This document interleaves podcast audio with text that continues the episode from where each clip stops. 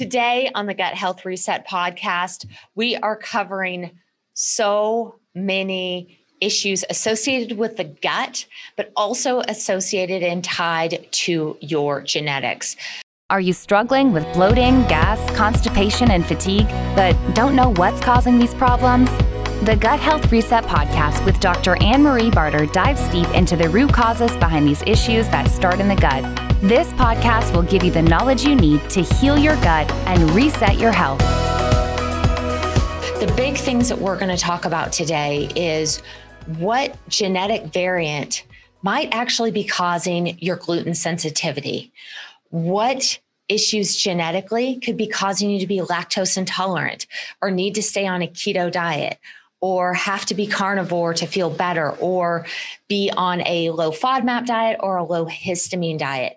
We're going to cover those genetic variants and how can, you can address these genetic variants. We're also going to talk about how to go from being a carbohydrate burner to becoming a fat burner and what genetics do to actually play a role in those carbohydrate cravings, really needing that pasta, those carbs.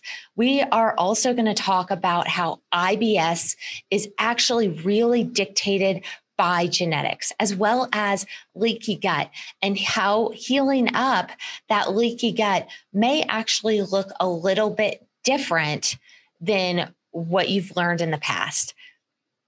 Thank you so much for joining us here today on the Gut Health Reset podcast.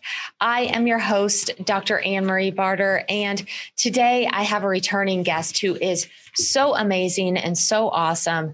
And she talks about all things genetic, and her name is Dr. Jay Dunn. And she is the author of a book called Holistic Kinesiology and the CEO of My Happy Genes, which has been a huge project for her, and how she's actually changed so many lives by working with the genetics. She is a creator and innovator of holistic kinesiology and holistic methylation teacher and lecturer. For over 30 years, she has researched, practiced, and taught this technique to hundreds of individuals who, like her, are on a quest to find alternative solutions to allopathic medicine. Thank you so much for joining us. Again, you're back again, Dr. Jae. It was such a pleasure to have you the first time. We totally geeked out. We had so much fun. And so I was so excited when you accepted the invitation to come back on. And today we are going to dive into all things gut and genetics, which I'm super looking forward to. So, can you tell me how um, IBS is actually affected by genetics? Yeah, that's a, it's a really good question, and thank you so much for having me back on. I'm excited because this, you know, you're you and I are on the same track as far as like you know kinesiology and functional medicine and et cetera. So um, we both, I'm sure, have seen a ton of of IBS patients, and gut health is such a prominent piece of our whole health. You know, it can affect everything, and um, it's really interesting because it, it when I started working with the genetics, it changed everything I thought I knew about gut health and what I knew about leaky gut, you know, the increased intestinal permeability kind of things and uh, food sensitivities. So um, I want to kind of take you down a little journey to my discovery about how it all works according to the genetics, if that's okay. Perfect. Okay, cool. So, uh, you know, one of the things that we look at with uh, IBS um, are, are gut bugs. You know, we, we want to look at are there, is there SIBO or small intestinal bowel overgrowth? Are there parasites? Are there, you know, is there different kinds of critters in there that, that are causing some of the irritable bowel kind of symptoms? Um, and it, one of the genes that I saw really had a huge impact on that was the vitamin D receptor. And as I started to look into it, you know, at first glance, it's like, what does vitamin D have to do with uh, SIBO or small intestinal bowel overgrowth? And it has everything to do with it because when you start to upregulate your immune system, your immune system can fight off infections so much easier. And the, the vitamin D receptor, if you have a genetic variant there, then your immune system isn't going to mount a good enough attack on these bugs and, and create a nice you know, it, with without that immune support, you create a nice little intestinal milieu for bugs to hang out and, and create problems.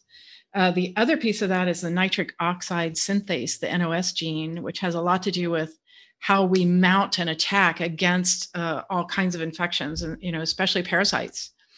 So, without you know, if you've got a genetic variant in the nitric oxide or the NOS gene, uh, you can't make hydrogen peroxide well. You can't make superoxide, and you can't make um, peroxides, and those are directly able to kill off bugs, especially in the intestinal area. So those those two genes we look at uh, initially first, but there's some other ones that I've really found are are a big piece of the puzzle. And you know, when we look at uh, irritable bowel and leaky gut, you know, there is an association there too that I've found that you know if you have intestinal increased intestinal permeability. Um, often you get food into the bloodstream that can then cause allergic reactions and create some uh, digestive upsets of all kinds. And uh, you know, some of the genes that we look at there are the DAO and the HNMT, and those those actually uh, break down histamine. So if you're not able to break down histamine well, high histamine levels can create a lot of inflammation, especially in the gut uh, area. So we look at methylation with that one because when you upregulate methylation, you actually get increased breakdown of histamine, and that can really help the irritable bowel kind of symptoms related to histamine.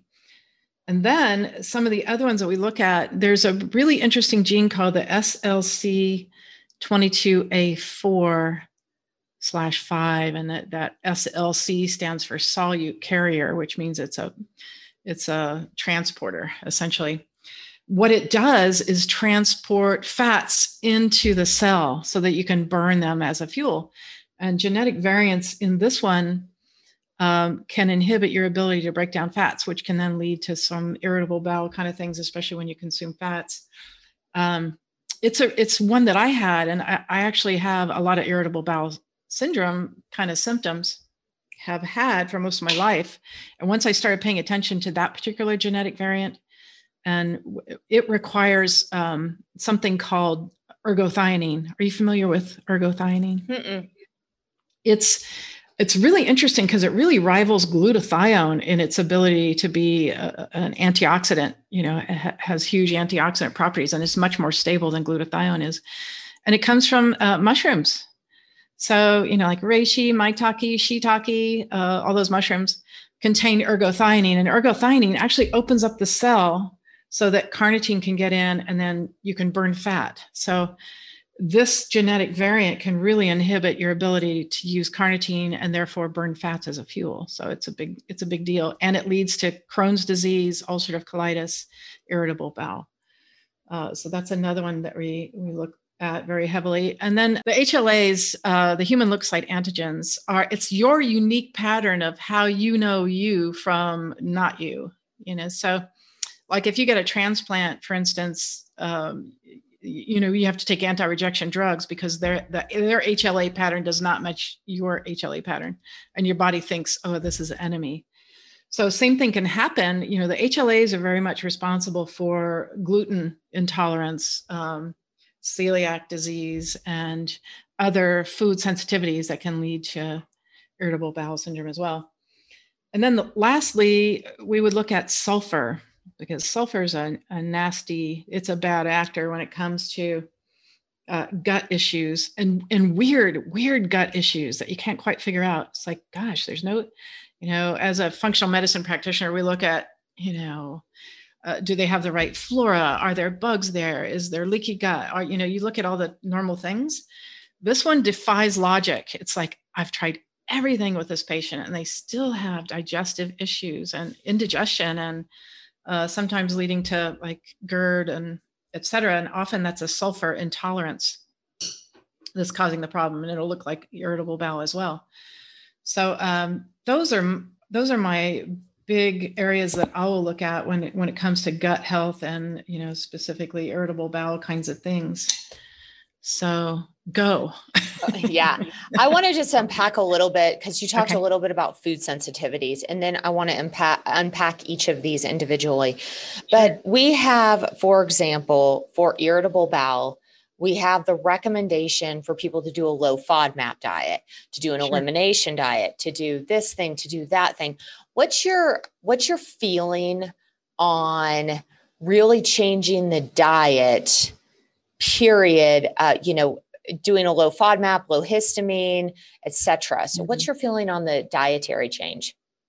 Well, it's a really good question, and it's something you know that I tried to do for 30 years, and uh, patients don't stick with diets. That's what I have found, and it really doesn't solve the problem. So that was the other thing. I'm like, they're coming right back in with the same symptoms again and again. Is this forever? You have to avoid this food forever? And it just didn't sound like the right answer and it, it, turned out to not be that that when you have food sensitivities they indicate an underlying imbalance so what we have found is that's that's an indicator for me you know like oh gosh gluten really trashes me it's like ah okay let's look deeper and see why that is and get it fixed. And what what we're finding believe it or not is the people can eat gluten no problem. That that once we put them on the correct program for their genetics and their health, they don't have to avoid the foods. I mean, there there are categories where I'll go, you know, you got that HLA DQA A1 gene, you really need to stay low on the gluten because if you ever do it, it's really going to come rearing its ugly head at you. It's not going to be your friend, but you should be able to tolerate it in small amounts. And same same true with all the all the food sensitivities, uh, even the ones that cause anaphylactic shock. I've been able to see what they're telling us about your underlying physiology. And, if, and once we get that underlying physiology balanced, they can tolerate those foods again. So, number one, it's problematic because patients just don't don't do it. You know, they're like, okay, they do it for a month. Uh, it's a very small percentage. I don't know if you found that, like a very small percentage of people that will stick with a mm-hmm. diet. So very much so and uh, I like to get it fixed. And they love it because they're like, "Oh, I can eat that again! Oh, I'm so happy! You know, life's worth living." So, I think, yeah, I think my my concern with all the food restrictions, or someone will come into my office and they're like, "I don't eat this. I don't eat this. I'm on a low histamine, low FODMAP, um, right. elimination diet. I don't eat eggs. I don't eat this." And like, oh, I'm like, "What do you eat?" And they're like, "I eat chicken." I eat carrots. I mean, the foods that they eat, you know, you can name on, you know, 10 fingers. And you know that creates some problems. And so that's pers- that's actually what comes into my office. So i i don't ever get the opportunity to do any sort of dietary changes. After reincorporate food. That's always my role it seems yeah. like at this point. But i was like you. I did the dietary changes for a really long time. It was like yeah it's kind of better. Yeah but if i come off i'm in trouble kind of thing. So yes. i have you seen any underlying genetic problems specifically associated with gluten?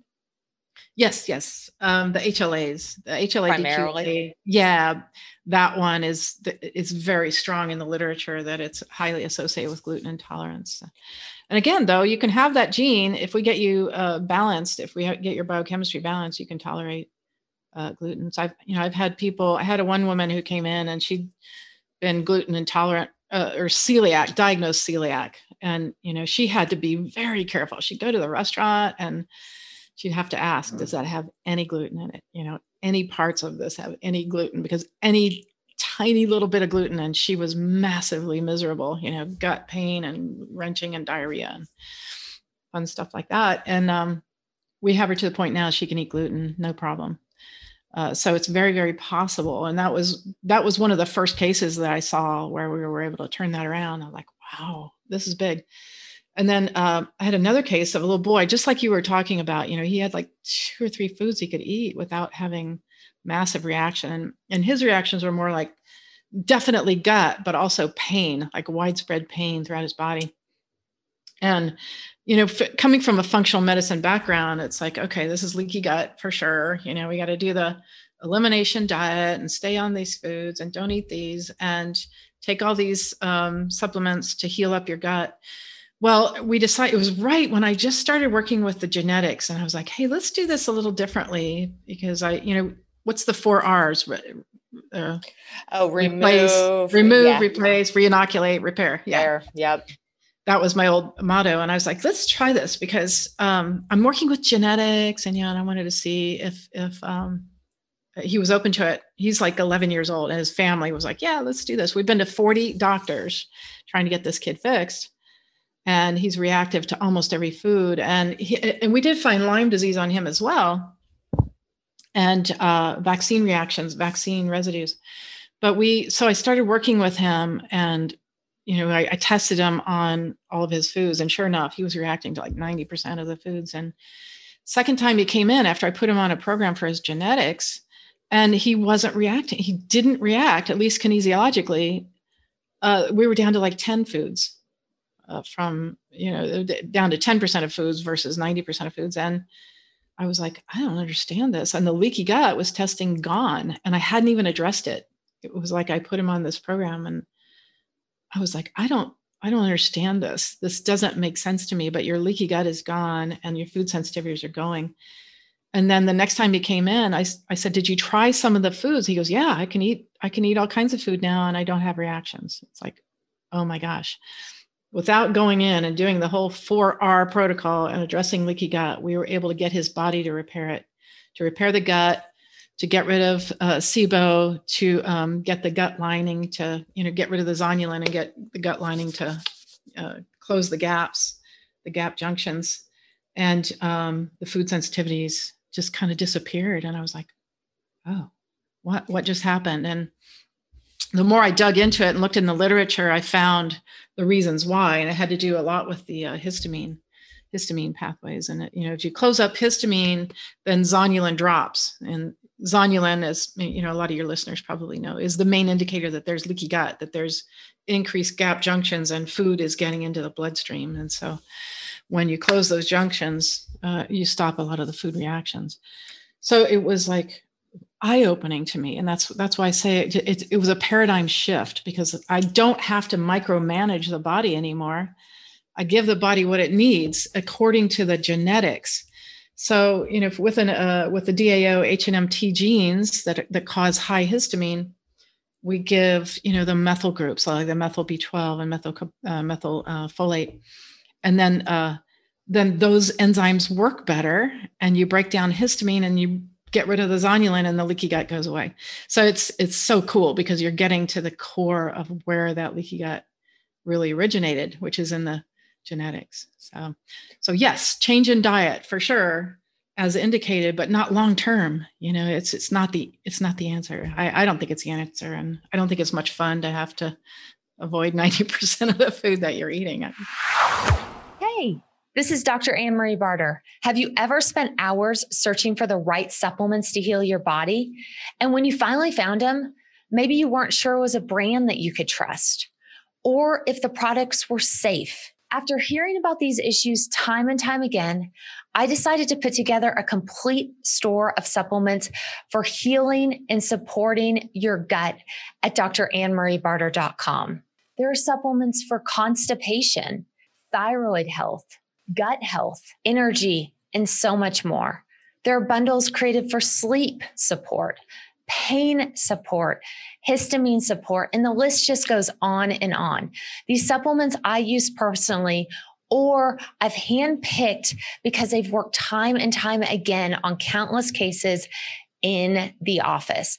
And on the website, you can see what ingredients we use to put your mind at ease. If you visit drannmariebarter.com and use the promo code podcast to get 10% off your next order. So what are you waiting for? Go visit Dr. Anne Marie Barter and get 10% off your supplement bundle. Ciao. And now back to our episode. It's insane. I think it breeds eating disorders long term. I, I, think I think it's really a problem long term. So mm-hmm. with treating the histamine genetics, you basically use B12 and B9. Yes, for for some people, it just depends on you know how, how well they're methylating. If they may just need the the B9 or they might need the the B12. So it's it just depends on what's going on in their methylation cycle. So you have to look at that first so the, the cool thing about this software program that we created was it does all that for you you know it looks at okay for this person they just need b12 or they need b9 or uh, they don't need methylation you know they need support for sulfur or they need support for the vitamin d receptor or that slc the, the software program does it for you. So you don't have to have a phd in genetics or biochemistry. It's it was designed to to help you kind of sort all that out. Because you know you're looking at interactions of this gene with this gene. It's not like okay you got the vdr take this. You're going to create problems down the line and that's that's the piece that a lot of people working with genetics don't understand is you can't just go in and work with one gene because you've now set in motion uh, an effect on other on the pathways that are affected by that gene so that completely makes sense. So, yeah, it seems like we have done it bite sized, right? It's just like this gene looks at this, and it's yeah. everybody's talking about MTHFR, mm-hmm. and everybody talks, oh, I have MTHFR. Oh, I have it. Right. I have yeah. this. But right. what about these other genes or genetics? But it it just is very interesting because everybody knows about MTHFR, but not right. really anything else. That's so true. And it's very short sighted and can create a lot of problems if you just go in and start taking methylfolate, you know, the active form of folic acid. It can create huge problems for people if they don't understand what they just did in the body because you set in motion methylation and you better know where those methyl groups are going to go and what they're going to do. And so I see people with, you know, they go to a doctor who's a little bit savvy about genetics. He says, yeah, I'm going to check you for the MTHFR. And oh, yeah, you have it. Here, take methylfolate in massive doses. And I've seen them walk through the door and they're miserable. I mean, they have headaches and they hurt all over, but they're like, no, I have to take this because I have the MTHFR gene. And I'm like, yeah, no, you don't understand. There's so much more to the puzzle. And we found out the hard way because I started there. You know, I started with oh, MTHFR, what is that? And okay, take methylfolate. And then we saw people really sick. And I did it myself too, because I had like a minor allele of the MTHFR gene and started taking it and massive headaches and nausea. And I just felt terrible. And I was like, this can't be the answer. My patients aren't going to put up with this, you know, for very long. Mm-hmm. Yeah. And then so, we started looking at the related genes. So go ahead. Okay. So we've got a gluten issue. Yeah. Um, now let's talk about hey, I'm lactose intolerant. What yeah. does that generally mean for me genetically? Yeah, good good question. There so there's several things going on there. The is it is it really lactose number 1? Is it casein or is it some of the bovine growth hormones in in dairy products? You know, there's lots of things there but there are some genes. There's the LCT gene and the MCM uh, genes that are associated with true lactose intolerance. In other words, you have genetic variants that don't uh, allow your body to make lactase very easily, you know, the enzyme that breaks down lactose. So that's a real thing. You know, that's like, okay. And I see that quite commonly with uh, people, but, you know, you can have one, there are like five five lactose genes. So you could have one of them be a problem, you know, one of them be a homozygous variant, and then four of the other ones are fine. So you can't just base it on one gene. So on our in our report, we give you a slider that looks at, you know, uh, uh, like you may have three out of the five genes here, so you're at 65%. Or you may have all five, and I've seen all five on some people. Oh yeah, you have all five. So yeah, you're 100% lactose intolerant, and or people that are 25%. So you kind of it's all over the board. And again, not one gene. But then the other piece of that is, you know, what what's going on with uh, your sulfurs. So if you're if you have sulfur intolerance, uh, dairy products actually can be a problem for you. So it's not just it's not the lactose per se. It could be uh, causing a sulfur reaction. And um, you know, again, the casein is a, is another another issue. I'm not sure the exact gene there, but I do see that some people react to casein, and then when we get methylation going, they don't, and they can eat uh, dairy products again. Does that make sense? Yeah, yeah. absolutely. Okay. And then with a low FODMAP diet, if somebody feels a ton better on a low FODMAP diet, have you seen any genetic correlation to that? Yeah, you know, again, we we look at the histamine pathways uh, largely there too. Um, I can't say I'm super knowledgeable about the FODMAP. I've kind of looked at it a little bit here and there, and I just sort of stopped looking because, again, it seemed like hmm, band aid, you know, band aid here. Same with you know the what is the keto diet, you know, mm-hmm. how, how long can you sustain that and you know, I see a lot of problems down the line with that as well. I see the carnivore diet is very popular right now too. It's like, wow, I'm just not, I'm fond of eating for your life, you know, eating correctly for your body for life, not, not like, oh, follow this diet program.